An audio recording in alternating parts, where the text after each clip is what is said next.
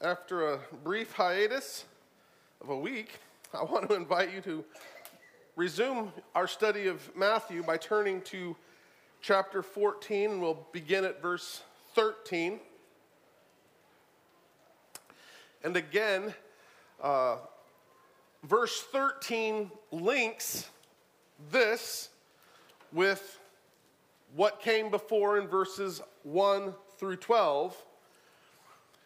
And we'll mention what we said last time in the sermon, but as a reminder, in verse 13, when it said that when Jesus heard this, the this is, is not the news about John's death, which is being told as a flashback. The he heard this is referring back to the news from verse 1 that now Herod is aware of Jesus. And so Jesus is now on Herod's radar. So that's the news that prompts Jesus to make a strategic withdrawal from the region. And everything that follows. But we cannot miss the clear comparison and contrast between the scene in verses 1 through 12 with what we're about to read. So let's look. Matthew, the apostle, under the inspiration of the Holy Spirit, writes thus Now, when Jesus heard this, he withdrew from there in a boat to a desolate place by himself. But when the crowds heard it, they followed him on foot from the towns. When he went ashore, he saw a great crowd, and he had compassion on them and healed their sick. Now, when it was evening, the disciples came to him and said, This is a desolate place, and the day is now over. Send the crowds away to go into the villages and buy food for themselves. But Jesus said, They need not go away. You give them something to eat. They said to him, We have only five loaves here and two fish. And he said, Bring them here to me. Then he ordered the crowds to sit down on the grass, and taking the five loaves and the two fish, he looked up to heaven and said a blessing. Then he broke the loaves and gave them to the disciples, and the disciples gave them to the crowds. And they all ate and were satisfied. And they took up 12 baskets full of the broken pieces left over. And those who ate were about 5,000 men, besides women and children. Immediately, he made the disciples get into the boat and go before him to the other side while he dismissed the crowds. And after he had dismissed the crowds, he went up on the mountain by himself to pray. When evening came, he was there alone, but the boat by this time was a long way from the land, beaten by the waves, for the wind was against them. And in the fourth watch of the night, he came to them, walking on the sea. But when the disciples saw him walking on the sea, they were terrified and said, It is a ghost! And they cried out in fear. But immediately Jesus spoke to them, saying, Take heart, it is I. Do not be afraid. And Peter answered him, Lord, if it is you, command me to come to you on the water. He said, Come. So Peter got out of the boat and walked on the water and came to Jesus. But when he saw the wind, he was afraid and beginning to sink, he cried out, Lord, save me. Jesus immediately reached out his hand and took hold of him, saying to him, O you of little faith, why did you doubt? And when they got into the boat, the wind ceased. And those in the boat worshiped him, saying, Truly, you are the Son of God. And when they had crossed over, they came to land at Gennesaret. And when the men of that place recognized him, they sent around to all that region and brought to him all who were sick and implored him that they might only touch the fringe of his garment. And as many as touched it were made well. Brothers and sisters, this is the word of the living God. The grass withers, the flower fades, but the word of the living God stands forever. Let's pray. Father, we thank you so much for this passage. We thank you for the mighty demonstrations of Jesus' power, but also of his concern. We thank you, O oh God, for reconciling us to yourself and for not just saving us, but for keeping us safe. Thank you. Be with us as we reflect upon what this passage has for us. In Christ's name we pray. Amen. As I said before reading this passage, uh, these verses stand in stark contrast to what we saw two weeks ago when reading verses 1 through 12. So we see that in verses 1 through 12, you have this debauched scenery of self aggrandizing disregard and ambivalence on the part of the ruling uh, party of the day.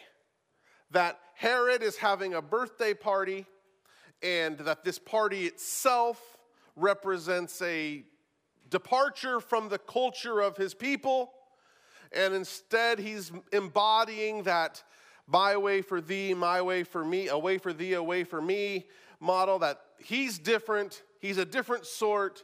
You people exist doing the rabble work, I exist to reap the benefits. And so he's having this party that's drunken, debauched, sensuous, how he's very clearly uh, showcasing his basically stepdaughter, who, as we learned from Josephus, would have been 12 to 14. Sensuous, debauched, drunken, and it ends in a geyser of blood as a man's head is brought on a plate. And John wasn't killed through the due process of law. He wasn't killed even particularly because Herod wanted him dead. He's killed because a drunken, proud ruler with absolute indifference to his people was played by his wife who was bearing a grudge. And she used a girl as her tool. It's a sad tragedy from one vantage point. And we have to interact in a world in which the ruling class, the powers that be, are often more typified by that than we may wish to admit. And interacting in a world where the, the leaders see the people as mere sheep to be shorn, and that the rules don't apply to them and whether we live or die really doesn't matter to them. It's easy to become angry, to become bitter, to become vengeful, to become hopeless. And what's worse, it's easy to transfer that relationship and impose it on what we believe our relationship with God is like. We are under the authority of earthly rulers. We are under the authority of the King of Kings. If rulers show indifference to me, how different then is this ruler, especially when so much bad seems to happen? And I want you to know that the contrast is here intentionally so that we can see that in the midst of a, of a passage where, where, where two key things are happening at the same time, one, which we will talk about in a moment, is Jesus' deity is, is forcefully showcased. But second, that the disciples are, are taught a very valuable lesson about the nature of faith and obedience. In, in the midst of it, the thread running through it is the amazing care of a loving king. And I need you to hear that before we go on. I don't know what troubles you're experiencing. I don't know what anxieties are laying on your heart. Whether it's financial, whether it's relational, whether it's health, or whether you're just borrowing trouble from the news. I don't know. But understand this Jesus truly does care. And in this weird paradox of life, it is oftentimes the, the pretentious that think nothing of coming before the Lord with their every wish to be fulfilled. And yet, the true child of God oftentimes, for some sad, unfortunate reason, oftentimes feels like if I go to him with this petty concern, I'm bothering him or, or, or, or that it's not worth his time. Or, and I want you to know nothing you're going through is too small for Jesus. Nothing is too petty. If it bothers you, take it to the Lord. He cares. Okay? So, first, that is the thread that runs through this passage. That his care is in stark contrast to the ambivalence of Herod and the worldly system he represents. But here you see first Jesus' deity forcefully presented. And of course, it's presented through two needs one for provision and one for protection. The deity of Jesus, that cornerstone of the Christian faith, was in the first century not, not clearly understood. But we have to understand it and we have to come to grips with it, or else who are we following? Jesus. Who do you say he is? Matthew keeps coming back to that point. Is he a mere faith healer? Is he a magician? Or is he the Son of the living God, the Son of man who has been given all rule, authority, power, and dominion?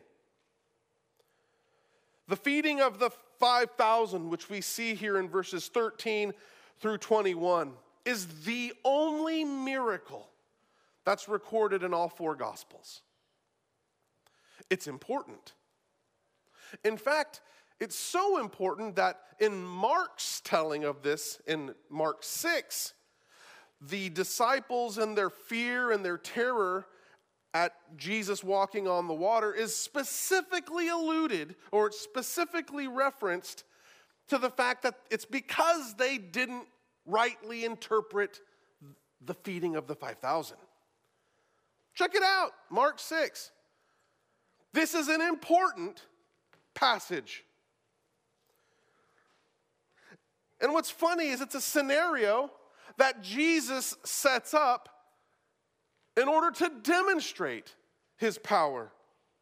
We learn that the, the crowds come out, and Jesus, who is going away to have some alone time for a strategic withdrawal. And uh, also in Mark, we learned that the disciples had just returned from their ministry and that they, they were tired and they needed some rest.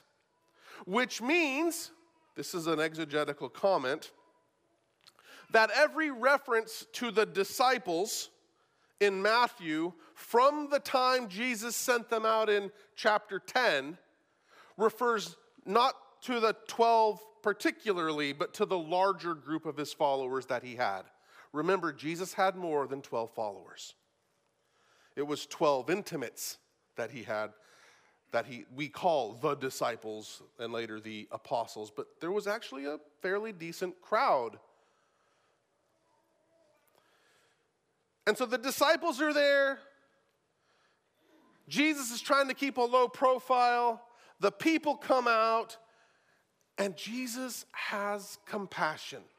And, and remember that this word, compassion, is being used of Jesus to describe his feelings for them, despite the fact that for three chapters, Jesus has been going on about how the crowds have by and large not repented. They have been rejecting him left and right. Even here in this passage, look at the end of it. At the end of the feeding of 5,000, what, do the, what comment does Matthew make about how the people respond? Nothing. In other words, while there are some that John will report who were so amazed they wanted to make him king by force, Nonetheless, the general tone of the crowds is ambivalence. The people wanted dinner and a show.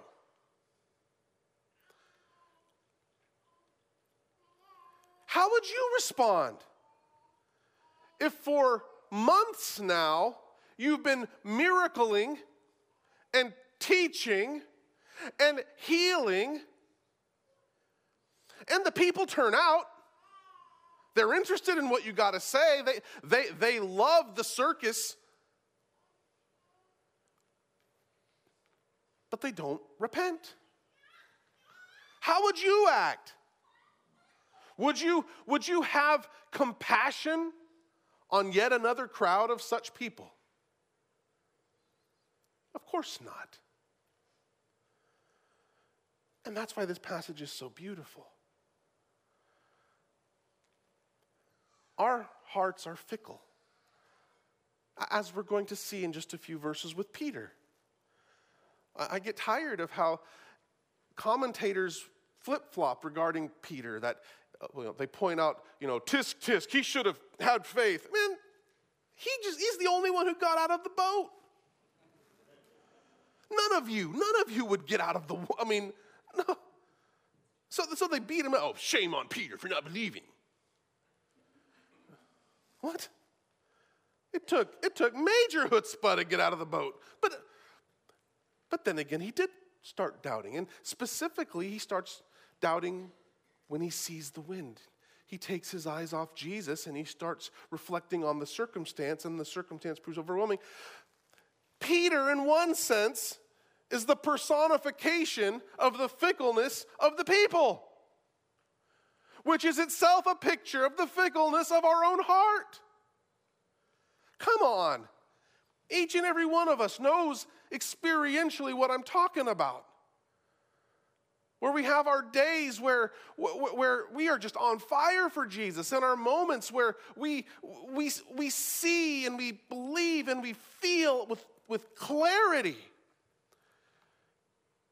And then something happens. A circumstance pops up, and and our eyes are taken off Jesus and we're thinking about our bellies or our futures or, or, or, or, the hair that's growing out of weird ears and, and, and, you, and,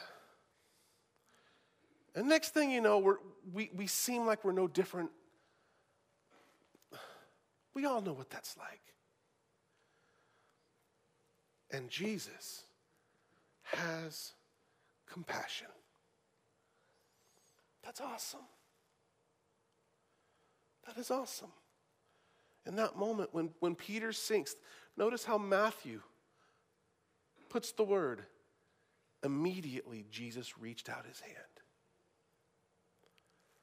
That's awesome. A good, kind, gracious Savior. But Jesus demonstrates his deity. This is why you can trust him. Because he's not just a magician, he's not just a faith healer. Jesus creates these two contexts to showcase his power. Yes, the Bible records that he's done some amazing things healing de- people or casting out demons, healing people of various diseases. He's even raised a girl from the dead, but he kept it on the down low, and, and people could have been led to believe that she indeed had just been sick. And we read the Bible and we know it's legitimate, but come on. We live in a world where faith healers heal people all the time. Magicians do amazing things.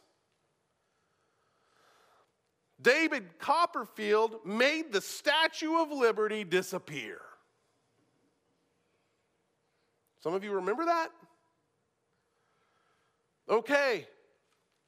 So maybe he just had someone acting crazy. And someone who's sick, well, may, maybe they were just part of the show. But here in the feeding of the 5,000, Jesus takes out all the stops. It's getting late in the day, and what I love is that in verse 15, the disciples reveal a common sense, duh, way to resolve the problem. Jesus, it's getting late. Before it gets too late, let's dismiss the crowds and the people can go buy, buy food. Makes sense.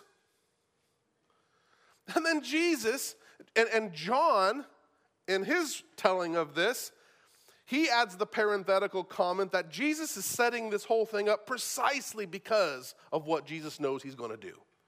It's Jesus' plan here to showcase his deity, his deity, his divinity. And so when Jesus says no in verse 16, you give them something to eat. I'm trying to say the word the way in the Greek, it's a forceful. No, it's not sufficient to come up with a plan for them to eat. I want you to give them something to eat. And you can almost hear the disciples laugh at the apparent ridiculousness of the command and perhaps throw up their, their hands. I mean, this is, this is ridiculous. A year's wages wouldn't buy enough food for these people.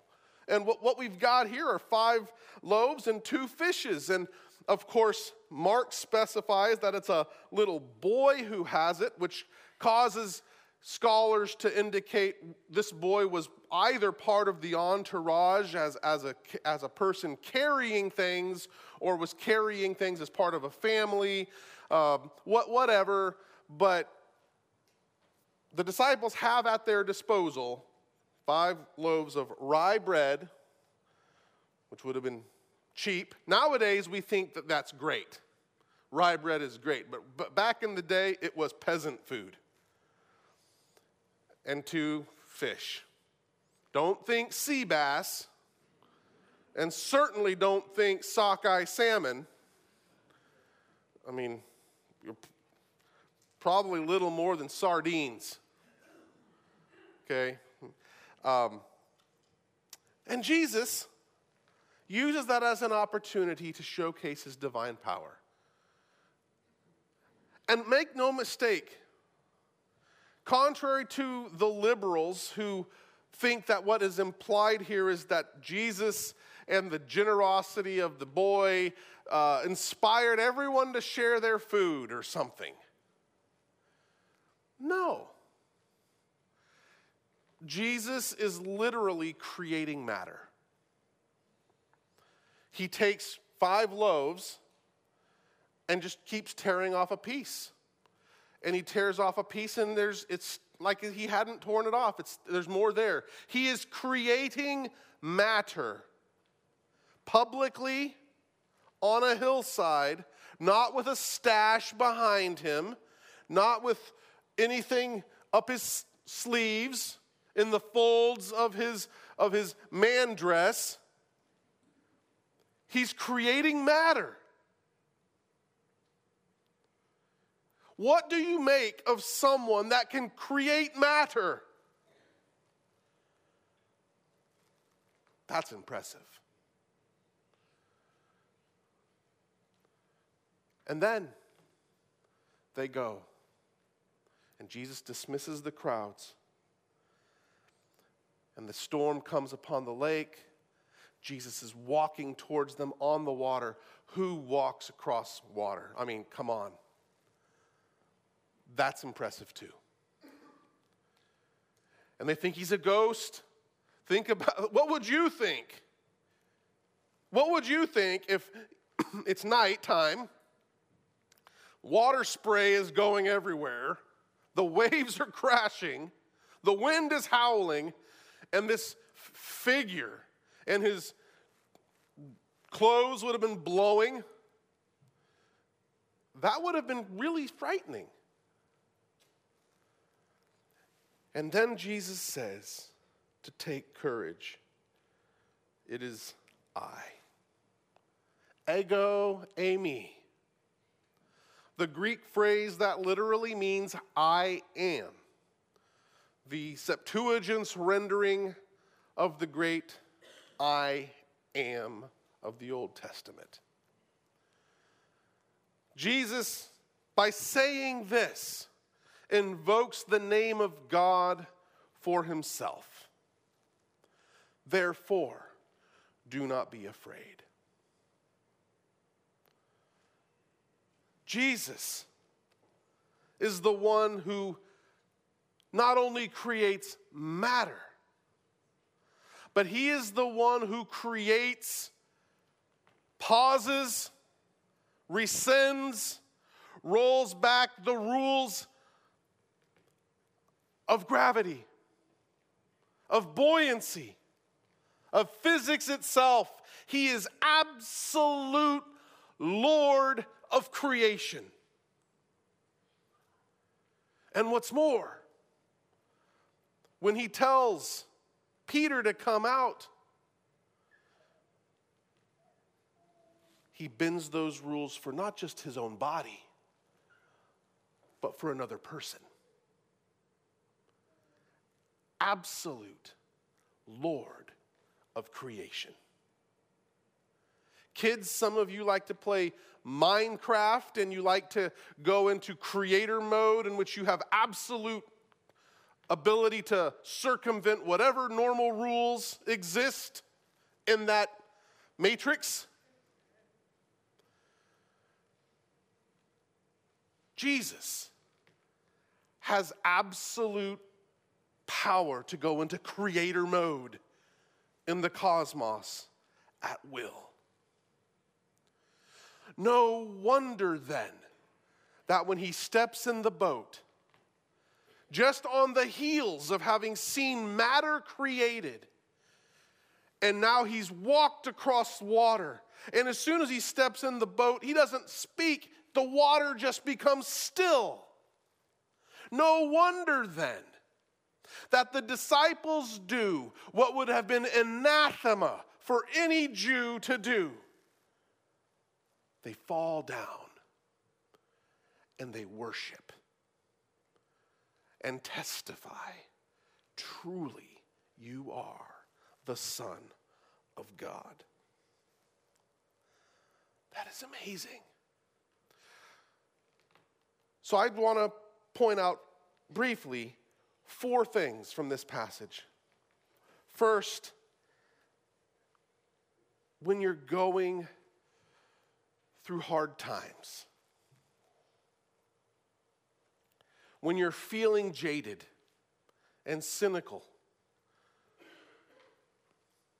man, remember Jesus and come to him.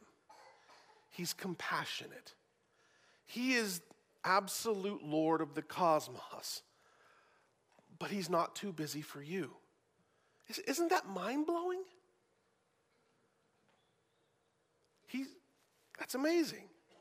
How could you not love someone like that?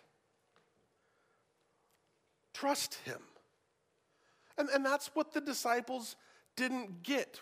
When, when, when Mark points out that they were terrified because they didn't rightly understand the meaning of the feeding of the 5,000, trust him. If, if he's able to create matter out of thin air, wh- what could he not do? Trust him. And what am I trusting him for? Well, has he not promised that he will give rest to our souls? That he will take away our burdens and, and give us an easy yoke? Has he not? That he will be with us to give us an abundant life. So come to him, trust him. Note that what he gives you, it may not be, thank God, the debauched feast going on in Herod's palace. He gave this crowd bread and fish. But he gave them more than enough. It wasn't fancy, but it was satisfying. And is that not the lot that he has given to us? He's given us not necessarily the feast of kings, but he's a good, kind Savior who has satisfied our every need and has given us more than enough. Trust him.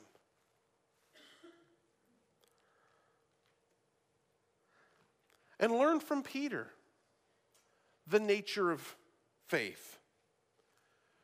For us, in this life, it's imperfect. I mean, Peter, man, you, he has the audacity. If it's really you, command me to come out there. And then he goes, the only one. That is awesome. I mean, that, that, that, is, that is gutsy. But then he sees the waves, he hears the wind, he, he takes his eyes off Jesus. And in a very real sense, brothers and sisters, that's, that's not just a picture of faith, but it's a picture of why is it that we don't seem so often to experience that blessed, full life that Jesus says he has for us? Could it be that we've taken our eyes off Jesus? and that the key is to turn them back to Jesus. And it's not that the adversity will go away, but our ability to stand in the adversity will be unparalleled. And so we see from Peter that the nature of faith is we, we have this conviction of the certainty of things unseen that result in us having confidence in Christ but then from Peter, we learn that confidence in Christ leads to courage through Christ. Have you noticed how frequently the New Testament calls us to courage? And how Revelation specifically says cowards are cast into hell. It is not okay to be a fraidy cat. Be brave in Jesus how can I be brave? Because he's the one who bends all creation to his will.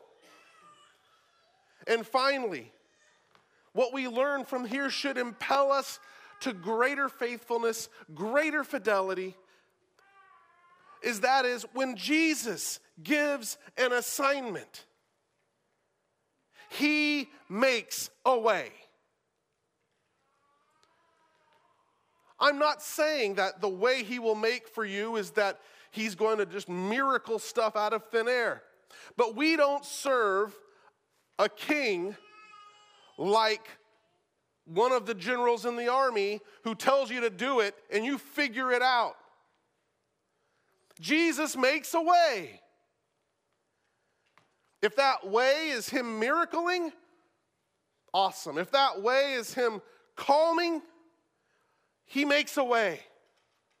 What we are called to do, brothers and sisters, is trust that he is able and then proceed fearlessly, tirelessly, with tenacity, boldness, and courage to do what He has called us to do, trusting Him to make the way, to make every mountain level, to remove every obstacle that, that we would otherwise be incapable of insurmounting, recognizing He makes the way.